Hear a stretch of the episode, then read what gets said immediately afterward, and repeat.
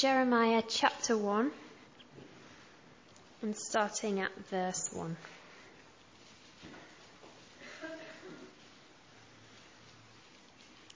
Jeremiah chapter 1. The words of Jeremiah, son of Hilkiah, one of the priests at Anathoth in the territory of Benjamin. The word of the Lord came to him in the thirteenth year of the reign of Josiah, son of Amon, king of Judah, and through the reign of Jehoiakim, son of Josiah, king of Judah, down to the fifth month of the eleventh year of Zedekiah, son of Josiah, king of Judah, when the people of Jerusalem went into exile.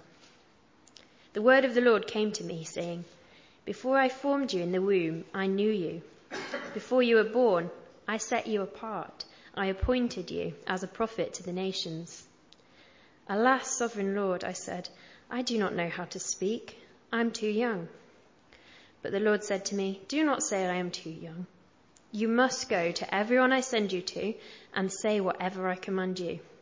Do not be afraid of them, for I am with you and will rescue you, declares the Lord. Then the Lord reached out his hand and touched my mouth and said to me, I have put my words in your mouth.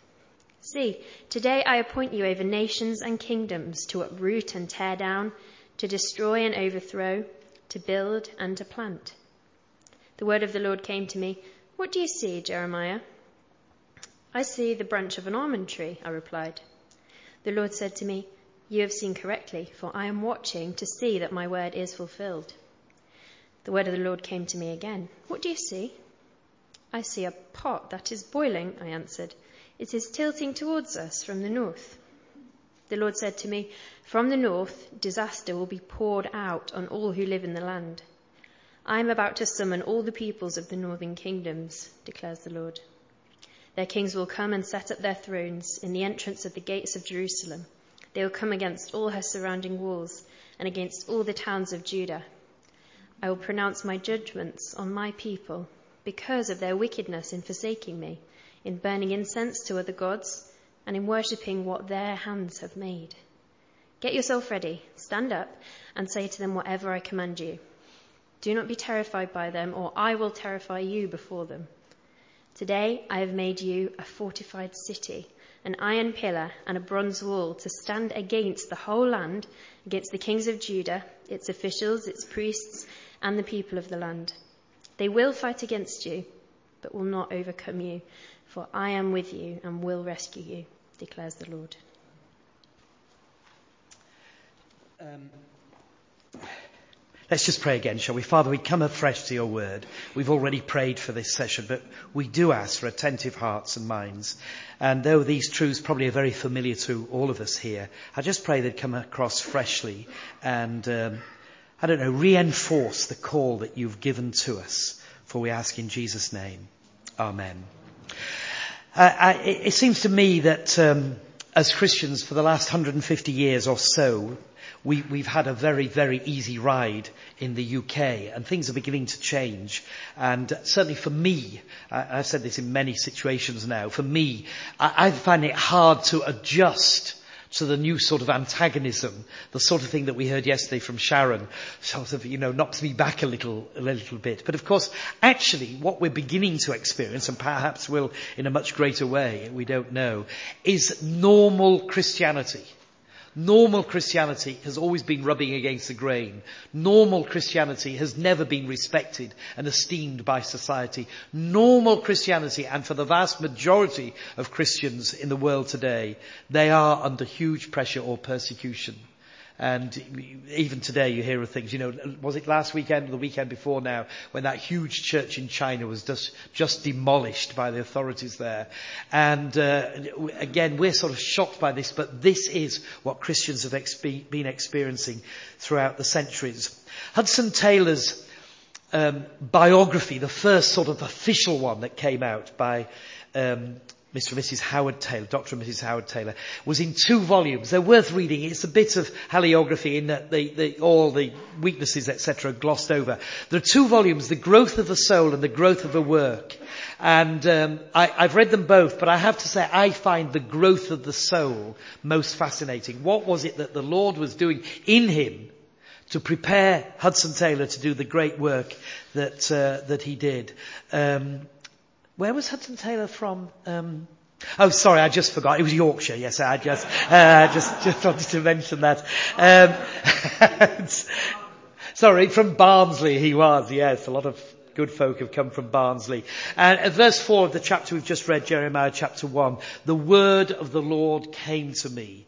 I think that phrase appears 123 times in the Old Testament. The word of the Lord came to me. Now I say again, we are not called to be prophets, but there's a lot we can learn from Jeremiah, from this prophet, and from the others indeed. But I think my favourite is is Jeremiah. I think um, of all the Old Testament characters that I'd like to meet first in heaven and spend a little bit of time with, it would be Jeremiah. I, I, I love this man, and I think I love him because of his sensitivity, his passion, and yet for all that he went through, but he remained faithful. I, I have in my study uh, a picture, and sadly it's not the original, but Rembrandt's picture of, of Jeremiah weeping over Jerusalem. If you don't know that picture, you ought to Google it and have a look. And uh, the, the man who pleaded for this city and then sees it destroyed. But there's no sense of, I told you so, in the expression of, of Jeremiah according to Rembrandt. No, there's great, great grief. He was born during the reign of the wicked king Manasseh. That's quite something. We, we, you know, we've just read about Josiah. Yes, that's, that's, that's, that's when um, the word of the Lord came to him. But he was born in this evil period in the nation, uh, in the history of the nation of Israel. Uh, Billy Graham called Manasseh the wickedest man who ever lived. Of course, he came to some sort of knowledge of God at the end. But, uh, and he was brought up in, in lovely surrounds, a little village called Anathoth, apparently about three miles outside Jerusalem. And he was in the family of a priest. And he was quite a well-respected, well-known priest. So he was brought up in this very godly atmosphere at home, surrounded by tremendous wickedness all around. Now, it's just worth reminding ourselves, and I've got nothing new to say today, it's all old truths, but I hope they come across freshly, of the difference between the priest and the prophets, because I think most of us here, if we we're going to line ourselves to one or the other, and you need both, but most of us would be more akin to the prophets in the sense of what we're doing. The priest's duties were very, very predictable. They were all written down in the law there were daily things. Just think of this. These things I'm about to list were done daily. There were daily sacrifices to offer. I think if I offered one animal sacrifice, it would emotionally traumatize me for weeks, but they were doing this every day. There were lepers who would be daily examined. I read in my quiet time today about the laws concerning leprosy, leprosy of people and clothes and, and, buildings, and it's pretty tedious. But, but God is really saying, I want you to understand there's a difference between the clean and the unclean. And the priests were involved in distinguishing um, whether these lepers really were lepers or whether they were being cured or whether they'd not got leprosy at all. There were unclean people to exclude. That wouldn't have been easy. They're working in the tabernacle or the temple facilities and they're excluding certain people. There were cleansed people whom they could reinstate and that would be a lovely duty that they, they had. There were official ceremonies to observe. There was the sanctuary to care for day by day. And on top of all that, there was the law to teach. Now, this is the priests. But basically, the, the priests were working to conserve the past working to conserve what is. They were the conservatives, if you want, of the day and age. They, they were keeping that which has happened continuing to happen. Now the prophets were very different. They were working to change what is. They were working to change the present. They were out seeking to call people from going astray and bring them back to faith through repentance. They were addressing not just individuals, but the whole nation. They were speaking even to those people who did not want to hear, but they were called to go and proclaim to them. Interestingly as well, whereas the priests came from one particular tribe, the tribe of Levi, these came from any tribe. And they had no fixed income. The, the, the, the, the, the, um, the priests did. But they had no fixed income like that. But they were there, called by God to go and preach the word to the people. I, I remember Enoch Powell. If, if, you're very young, you probably don't even know the name Enoch Powell, but he was a quite right-wing um, politician. And I remember hearing him once on the radio program, Any Questions, saying, uh, he was famous, by the way, for his rivers of blood speech, which really turned uh, the media against him anyway, and probably many of the people. But uh, I remember him on Any Questions once saying, what this country needs today is prophets and evangelists. Uh, and, and he was right. We do need priests, don't misunderstand. We need the pastors, we need the teachers, the equivalent of the priests, but we do need prophets and evangelists. And I came across this lovely sort of insight into what a prophet is. Uh, it was one one of the commentaries about one of the minor prophets, and it simply said, some people have something to say. Some people have to say something. But a prophet is somebody who has something to say and has to say it. And I think that's a very, very good definition. These are the prophets. There is something laid very heavily within them. They have to share it. They just, they just cannot keep that fire burning in their bones. They have to get it out and about. So, so Jeremiah, born in 646 BC and um, born, as I say, outside the, the, the city of, of, um, of Jerusalem in Anathoth. Now, having a father who was a leading priest, you would expect that Jeremiah would follow on in the priesthood.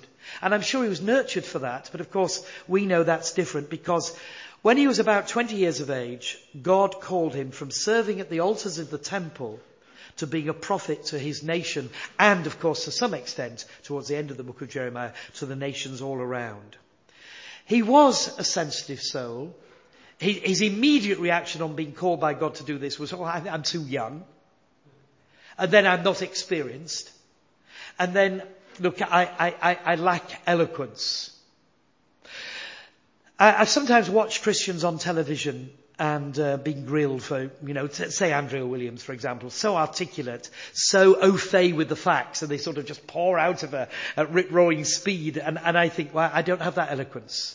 I don't have that ability to recall things and to state them concisely. Uh, and, and, this was, Jeremiah, I, I just couldn't do that.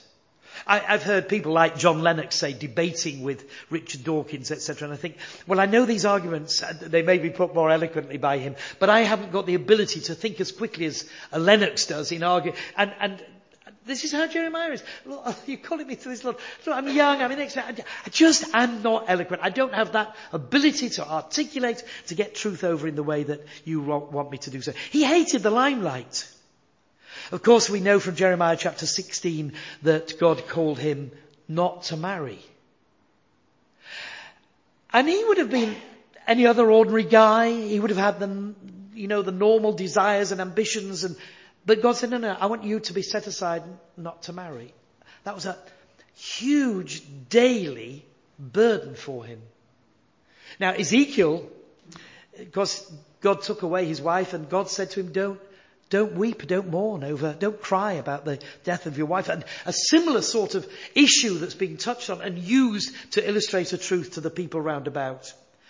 But he did faithfully pass on all that God told him to do over, listen to it, 40 years and during the reign of five different kings. And one of the reasons why the book of Jeremiah is a little bit difficult for us to, to study is because it's not chronologically, it doesn't start from the age of 20 and go through to when he dies. It, it chops and changes and comes back to another king and you've got to sort it out a little bit. And of course there are books that enable us to do that. But all through that period, these were very difficult and dangerous times. Now, in the time of Josiah, there was a sort of, was it revival? Or was it a sort of taking back on board some of the religious formalities without it ever really transforming the hearts of the people? And I think we'd all agree it was that because immediately he'd gone, everything began to fall apart again. They were very difficult and dangerous times. There was a battle going on politically for supremacy between Babylon and Assyria and Egypt and poor little Israel, Judah caught in the middle of all of that. So things were politically in turmoil. But the battle was much harder than that because spiritually there was declension. There was, in the early chapters of the book of Jeremiah, we get the word backsliding. There was backsliding. If I can just give a little aside, I think the most hurtful thing to me in being a Christian is when there's been a lack of integrity from Christians. And you can you sort of expect it from non-Christians, but when I hear about, so these Christians are doing this and that's happened at work and you work for a Christian organization or a church and this is happening to, uh, I, I always, I just can't credit it. But it, sadly it's happening. And, and the nation, they had backslidden and he, he calls to them, doesn't he, to come back. He doesn't give his opinions, but he does preach the word of God. And he proclaimed it with absolute certainty, even though the message wasn't a very, very popular one. He proclaimed that there was going to be judgment. And you people who seem to be doing so well and nicely at the moment, this is all going to change. It's interesting when the knowledge that the entire roll of the Nazi party had been discovered, containing eight million names, when this was found at the, the collapse of the German um, reign, do you know, suddenly millions of people were in a state of panic because they knew they who'd been on the side of conformity and doing what everybody else was doing now were in a situation where they were going to be dealt with severely. One moment power and prestige and wealth and the next moment there would be investigations and, of course, prison, and for some there would be execution. Everything suddenly reversed. Everything suddenly changed. And Jeremiah was saying to the people, this is going to happen to you. But you imagine going to the religious leaders and the political leaders and to those who've got influence and authority and say, do you know, all this is going to change. You are going to be judged. God is going to turn the table. It, it doesn't sit comfortably, does it? It, it? it doesn't sort of satisfy the taste of ordinary palates. So as he preached, I mentioned this yesterday, he spoke against the false prophets, he spoke against the princes, he spoke against the priests, and he spoke against the people. He said, all of you are guilty. And this phrase, this idea comes several times in the book of Jeremiah. All of you are guilty of refusing to listen to the voice of God. Now the false prophets were adjusting their message to suit the hearer. But Jeremiah said, no, I have to say, this is what God says, and this is what I am going to say. He was called right at the very beginning to root out, to pull down, to destroy, to throw down, and then to build and to plant. Six of them, six tasks, four of them were negative, and all of them were dangerous things to say. And you know, to the ordinary hearer, probably very depressing. If I mention the name Jo Moore to you, do you remember who she was? She was the Labour Party activist who when 9-11 happened and those twin towers came down, she, she, whatever it was, texted or emailed, she sent around the message to the Labour Party, now is a time to bury bad news. Well, there was nothing of that with Jeremiah. Every moment was the moment to share, yes, bad news, and then to say what they could do about it. Jeremiah refused to bury bad news. His relatives plotted to kill him. Now Jesus said that's going to happen to believers. Uh, my brother is not a believer. And my heart goes out to him. I long for him to be saved. He's, he's four years older than me and of late I've just, I've, I've simply prayed, Lord, that I just pray he wouldn't have a sudden death. Maybe on his deathbed he might have time to come to Christ. But my brother hasn't opposed me. He hasn't plotted to kill, well, as far as I know. Maybe he has. um, he hasn't plotted to kill me. But imagine if your relatives, your brothers, your sisters, your cousins are plotting against you. But, but it wasn't only that. For him, it was his neighbours as well. And there was no CCTV to protect your house in those days. You know, these were very vulnerable homes and neighbours, relatives, all plotting against him. And then he was imprisoned. In, in fact, he was imprisoned again and again. He, he, you know, and prison wasn't pleasant. I don't, I, I, think sometimes we're a little bit glib about prison in the UK. You know, I'm willing to go to prison. I was talking on Monday on the way down to a guy who's written a tract about homosexuality, etc. He's so burdened that our children are being taught these things. He's written a tract and, you know, we've joked together because I've done a bit of, oh, I'd better not admit it, but I've done a bit of editing on it for him and, uh, um, and, um, uh, you know, I've said, I'll see you in prison, etc. But I think if you went to prison over an issue like that, prison would be horrendous. I really do think that. And it was for Jeremiah. He was put in the stocks. Now again, you just read it, you know. David quoted something yesterday, didn't you? I've forgotten. You said that's four words, was it? Three words, I've forgotten. But, and, and, and then you have to stop and think, oh wow, what has just been said in these three, four words? Put in the stocks. Wow, what's that? These, these aren't just rotten tomatoes. You know, things lobbed at you and, and you're humiliated and probably spat upon and, and hit and all the rest. He was lowered by ropes into a miry dungeon. And it wouldn't just be nice mud. It would be human excrement, the filth, the smell, the flies. The, the, uh, horrendous, really. Derided. And then accused of treachery and treason. And, and, and again, this, this, oh, we don't agree with your message, but actually, you are, you are our enemy as far as the nation is concerned. That, that, that, that's what he was being told. And then he was eventually, as you know, carried against his own will to Egypt. His writings were cut up and burned. Have you ever pressed a delete button when you didn't mean to after you've worked on a computer for 30 minutes? And it's totally gutting, isn't it? You've lost 30 minutes of work. I can't go back to it till the next day when that happens. I find it absolutely frustrating. But imagine you've written the scriptures and you see them cut up. It's the only time I think in the authorized version anyway when the word penknife is used. You know, it's Swiss army knife cuts, cuts up and it's burned. Incredibly discouraging. The people were just raising their voices. Yes, against Jeremiah.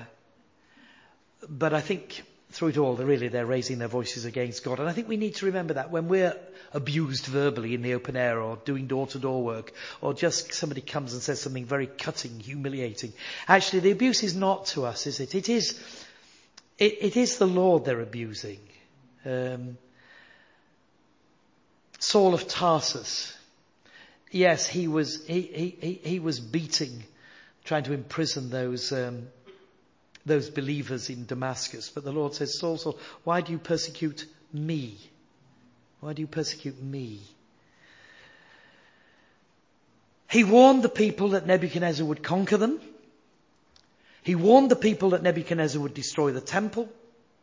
And he warned them that they'd be taken into captivity. And he, he spells out the, the, the length of time for 70 years.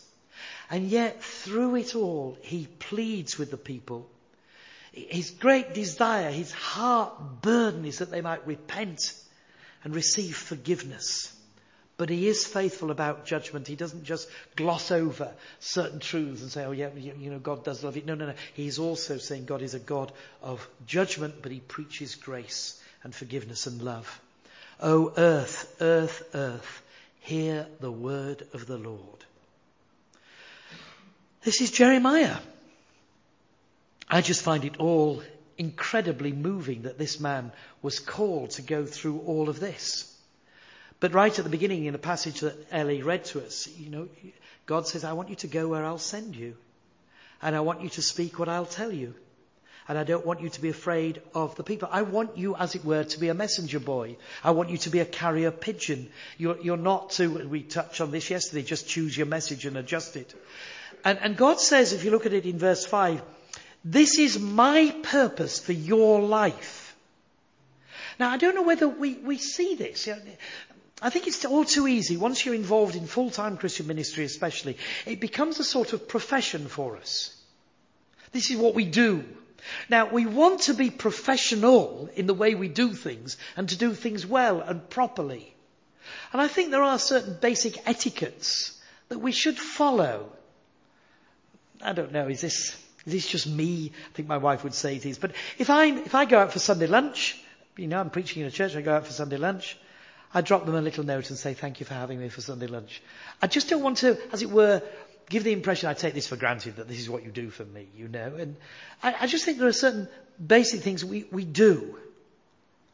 And, and we mustn't lose those. Just because we are held in esteem, maybe in our church or our locality, by Christians, doesn't mean we can start to abuse their generosity, their kindness, their, their courtesies. So we do things in a professional way. But we don't become so professional that actually we've lost the heart that is driving our ministry, the, the burden that, that the Lord used to bring us into the ministry. God's purpose for your life and mine is that, yeah, we're doing what we're doing. This is God's call on us. Would I like to do it differently? Yes, I would. Actually, no, this is God's call on me to be here. It, it, would be nice if, you know, I had the crowds that Billy Graham has, had, but I don't. You know, very often you're talking to a small group of people, and, um, and then you notice that some of those are asleep, aren't they, Paul? Oh, sorry. Didn't mean to wake you up there. I just spotted you at that moment. But I have been spotting you for the last five minutes. So it's, uh, and, and uh, you know, it, it, it, but no, actually this is what God has called me to. Here I am, and this is what I'm doing. This is God's purpose for my life. It was for Jeremiah's in verse 5. But then, more than that, he says, yeah, this is what I have for you. But verse 8 and verse 19, I am with you. Now again, we talked about this yesterday. But, but let's remember this. I'm, I'm walking down a drive to a house and there's an animal on the other side of the, of the door and it's barking. To be honest, even if it's meowing, I'm scared stiff. I, I hate animals, you know. It's, uh, the best sort of cat to me is a dead one. And, um, but anyway. uh, and, and, if any of you feel the same, but you've got a cat, look, I'll come and run it over for you for a fiver. Okay. No, I'll do it quickly. I'll be merciful. And uh, anyway, but um, but but God is with me. He's always with me. And you go up to a crowd of young people in um, I don't know in the city square, and you think, oh, it's just me against them. And, but the Lord is with us. It's not just me against them. It's it's the Lord and he has me, and we're going to talk to these people. And, and, more than that, if you look at verses 9 and 10 and 17 to 19, God is not only saying, I'll be with you, I'll give you my presence, but I'll give you my power. So, the, the little words that I use, the tiny little tract with what? 600 words on it that I dis- distribute. So small, so apparently insignificant. Hey, but just a minute. God, by His power, can take these and use them in a way that um, I could never dream of. I love Romans 1:16. I'm not ashamed of the gospel. It is the power of God unto salvation. So it's not just an argument to be discussed, a philosophy to be debated. It is a power to be unleashed. When I speak about Jesus Christ, Him crucified and risen, there is a power there. Now I'm so familiar with those uh, words and those concepts, but God takes those words, those concepts, by His Spirit, He takes what seems so ordinary and uses it in an extraordinary way. He does. And, and therefore we, we, we proclaim and we pray. But one has to say about Jeremiah, he was called to go through a period of suffering. And I think if we are walking with the Lord and serving Him, it will not be long before there is suffering.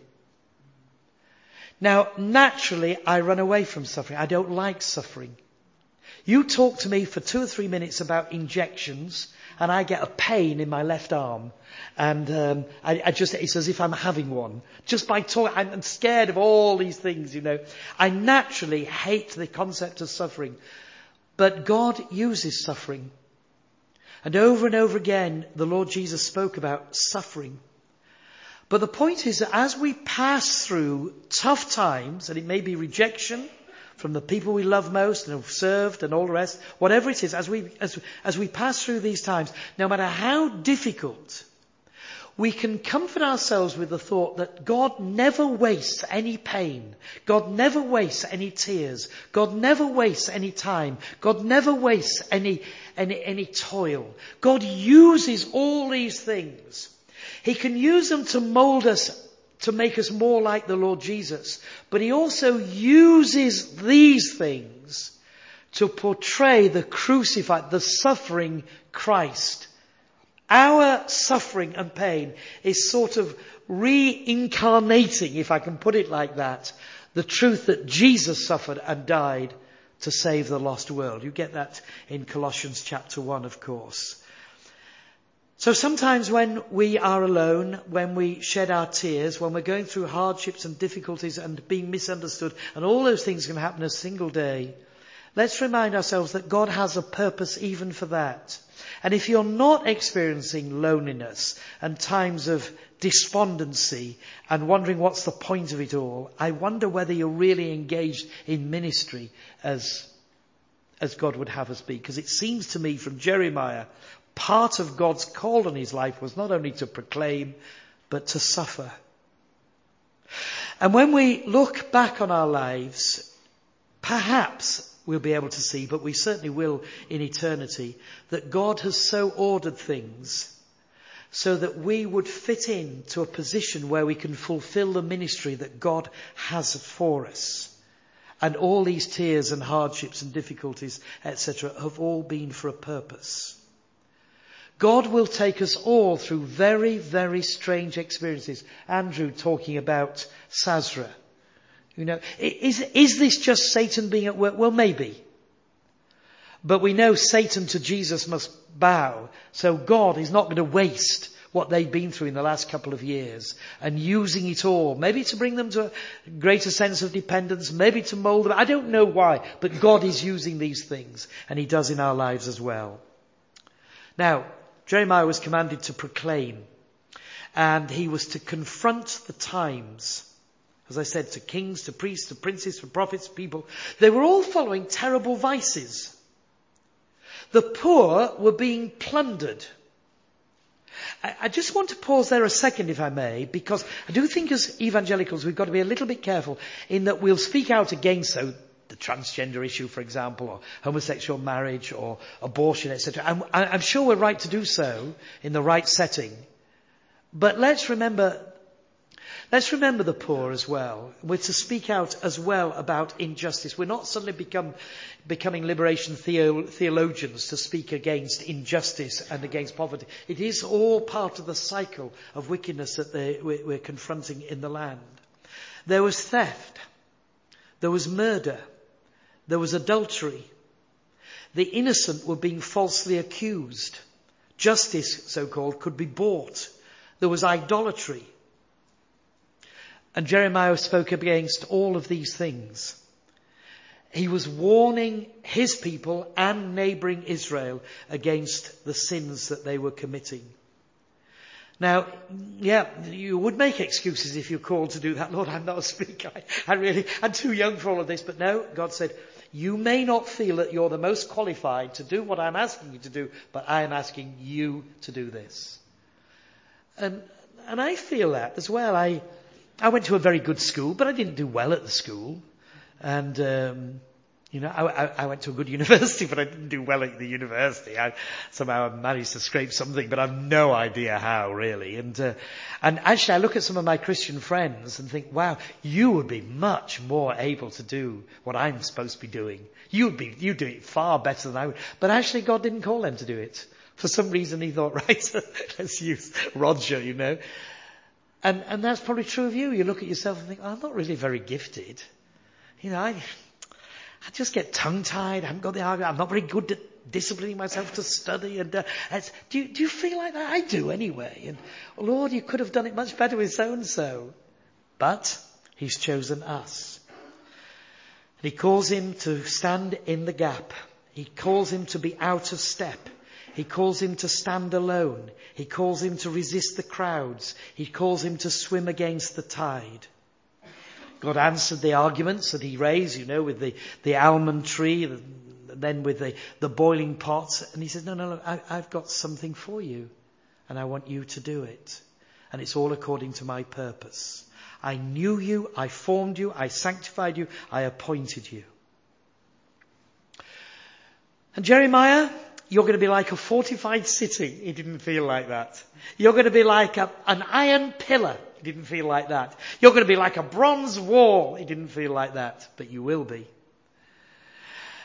I go to the words of the apostle Paul in 2 Corinthians 2 verse 6. Who is sufficient for these things? And the answer is our sufficiency is of God. So when you're starting out, and if you're like me, the, the beginning of something is always tough. You know, I'm going, I'm starting a mission tomorrow just for four days, and I hope they're not listening, but I don't particularly want to go there. They are, um, no, you start again. New house to live in, new Christians to get to know, new setting. Tomorrow I'm speaking at a Burns evening, a Robbie Burns. I've never been to one of those before, but read a book of poetry of Robert Burns, talk about doing your head in, but anyway, and um, sorry for my Scottish friends, it's uh, what what gobbledygook he spoke, and he just does it in a Scottish accent, so nobody knows what he's saying. And um, uh, but anyway, and um, you know, an auld lang syne. What does that mean? Is that speaking in tongues, auld lang syne? It's a, but anyway, and um, you know, and you think, oh, I just don't want to do it. I don't want to do it, and yet our sufficiency is of God. Five kings then came and went. One or two actually were only for a matter of months. But for 40 years, despite rejection and ridicule and threats, he kept doing it. Was he a sorrowful, mournful sort of character? Maybe. We call him the weeping prophet. I, don't know whether he's, he's, he's Mark here from, from Exeter. There he is. I, I've never seen Mark when he's not smiling. And then you hear what he does, and he does door-to-door work. You think, how can he keep smiling when he's doing door-to-door work? And there are dogs and cats, and uh, and yet he's always smiling, isn't he? And and somehow it's spending time with God in such a, a real way that when we go out into this hostile environment, the the, the, sort of well, the shining face that Moses had is there. And we need that. And can I just say, guys, most of us here are full-time Christian workers. And we shouldn't really need to be reminded about our prayer, uh, sorry, our quiet times. That should be, you know, the most basic thing. We get up, we shave, we have breakfast, etc. And, and it should be absolutely basic that we, we have our quiet times. But as full-time workers, surely there should be a more in-depth reading day by day, more in-depth praying. I sometimes think, Roger, is that it? Ten minutes of prayer and off you go? And I'm a full-time Christian worker? And I'll never forget Alec Motyer saying to a group of evangelists, if you are meeting with God at a time convenient to you, you are cheating the Lord. That morning by morning, He'll speak to us we'll hear his voice according to Isaiah 50 verse 4. Guys, have we become sloppy in this? We're going out into this hostile environment. We want to rescue the perishing. We want to win souls. Are we really praying about things? I would beg us all to make sure that every week, if at all possible, we are going to at least one really doing with business with God prayer meeting. It's not sufficient just to have a few little prayers at the end of a, of a home group, where a, a, prayer meeting where you're really meeting with God and, and praying over issues and grappling with issues with God. We've lost out on that, but we mustn't. We're full-time Christian workers. There should be a greater, greater dependence on the Lord. More study, more reading, more, more um, de- devotion to the Lord. For 40 years, with all this rejection, etc., he carries on preaching. He must have had a close walk with God to be able to do that. And he was doing it at a time when Judah was running to catastrophe, and they really were right on the edge of the precipice of the Babylonian invasion. Well, I said enough. A few conclusions quickly. First, I think it is worth remembering that whom God loves, he warns. And God does not waste words. So God was speaking through Jeremiah to the people who were disobeying him. And he was speaking through Jeremiah even though there was no immediate response. But nobody, when judgment came, could turn and say, God, you didn't warn us. Now, we want to win souls. My great prayer this year is that through one to one, not, not just through ministry publicly, because one would expect people to be converted there, but through my personal work, I'm praying, Lord, I want to win souls through my personal work.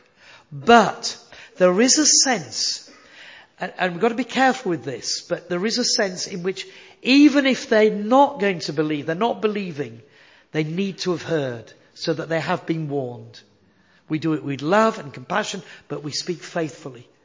Now when God loves, he warns. And he warned the cities, he warned the nation, he warned that the temple would be destroyed. And then secondly, whom God uses, he prepares.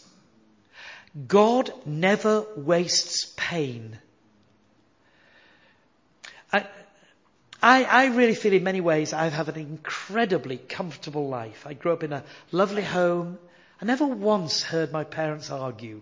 I wish my kids could say that about my wife and me, but, but I never once heard my parents argue. This stable home. I went to a good school and, you know, in so many ways everything's been very, very easy for me. But there have been some issues, and some of you know about them. I've written about one very dark period. There have been some issues, but it was all part of God's purpose. If, if I'd never suffered at all, I couldn't be anywhere near as effective as I am now, and I'm not that effective, but I couldn't be anywhere near. God uses these things to refine us.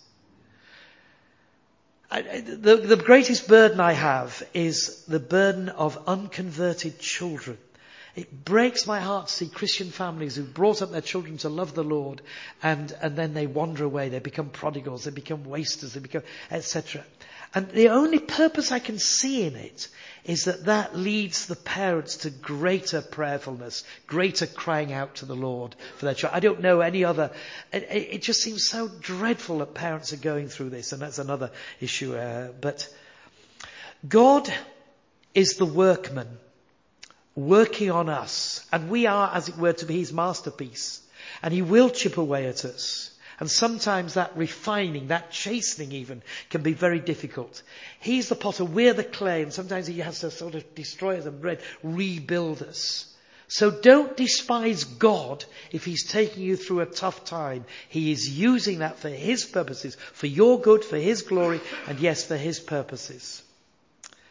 I love this quotation from Gladys Aylward. I, I recently reread uh, well, no, I read a, a, biography I'd not read of hers before, and I, I, was so blessed by this. So again, she'd got nothing going for her, not well educated, not well refined or anything, but what a soul. Listen to this. I had tea with her, by the way, once. Oh, I just thought I'd tell you that. I, I think I was about two. and, and she came to our house for tea, apparently. Anyway, this is what she said. I have not done what I wanted to do. I have not eaten what I wanted or worn what I would have chosen. I have lived in houses that I would have not looked at twice. I longed for a husband and babies and security and love, but God never gave them to me. Instead, He left me on my own for 17 years with one book, a Chinese Bible. I don't know anything about the latest novels, films, theatres. I live in a rather out of date world. And I suppose you say it's awfully miserable, isn't it? Friend, I have been one of the happiest women who ever stepped on the earth. I've known the heavens opening and the blessings tumbling out. Isn't that lovely? Tough times, we will have them this year. We will. You will. I will. But God is not going to waste them at all. He never wastes any pain. Thirdly, whom God calls, He equips. He doesn't waste any experiences. God has a plan for us. He's called you, He's called me, and He's going to use us. I once read 1 Corinthians 1, 17 through to 2, 4, and it was about God choosing the weak things of the world to confound the things that are mighty, and etc. And somebody whispered to me, that's your job security, Roger. it is. You know, if I, if I could do it all myself, and I've got everything going for me, Hmm, so easy. But I haven't. I, I know my inabilities. I sit and listen to a David Earnshaw and think, oh wow, I wish I'd got half his brain. I sit and listen to a Stuart Burgess. I think, I wish I'd got a millionth of his brain, you know, and, uh, but, but I haven't. You know, I haven't got that ability to study, to remember, to analyze, to create it. I, I just, a very, very ordinary, and we probably, most of us anyway, are just like that. And yet, He equips us. God has a plan for us. And he takes us and he uses us. Jeremiah didn't have these things going for him, but wow, what a character. And then finally, whom God appoints, he protects. God does not play dice. Now, God is well able to protect our reputation if somebody abuses us or maligns us, slanders, libels us. He's able to protect it. God is well able to protect us physically. There are many stories. I, I heard David Earnshaw again on, on CD a little while ago about somebody coming to attack somebody and they just said, in the name of Jesus, put down um, whatever it was, your hammer or whatever it was. And they just did and fled. God's well able to protect us. But if God allows us to go through some sort of trial, physical, emotional, whatever it is, He knows again what He's doing. No prophet more than Jeremiah had such a thankless task. And yet none was so, it was more magnificently and heroically true to what God had called uh, him to. He, he, he kept to that sort of sacred ministry. He wasn't going to budge from it. He had this sense of, I am immortal till my life's work is done. And I think we need to remember that. Sometimes I, I fear a little bit. And I'm very fearful about a sort of accusation that could come to me, a false accusation. I think David Cameron did a terrible thing when he did away with the, the law of um, corroboration. So now it can be one person's word against another. And I read two or three years ago, and some of you will know the details of that Assemblies of God ministry in the southwest. 72 years of age, and a woman said, when I was 14, he interfered with me. And he said, I have never interfered with anybody in my life. And I have no idea who this woman is. I have no recollection of her as a teenager, as a child, or anything. I, I, I just totally refute this. But it went to court and he went to prison. One person's word against another. That's a terrible thing David Cameron did. And um, I sort of, yeah, I, I, live in a bit of fear of this. What if somebody, and those of you who see me now, I, I keep a million miles away from going um, anywhere where somebody could, you know, I sometimes you get you go to a church and a woman wants to come and hug you, and I nowadays say, hey, don't, do you mind? Somebody could just take a photograph in that split second, and who knows what might be read into it. And, um, maybe I'm too extreme, I don't know, but but God is well able to protect.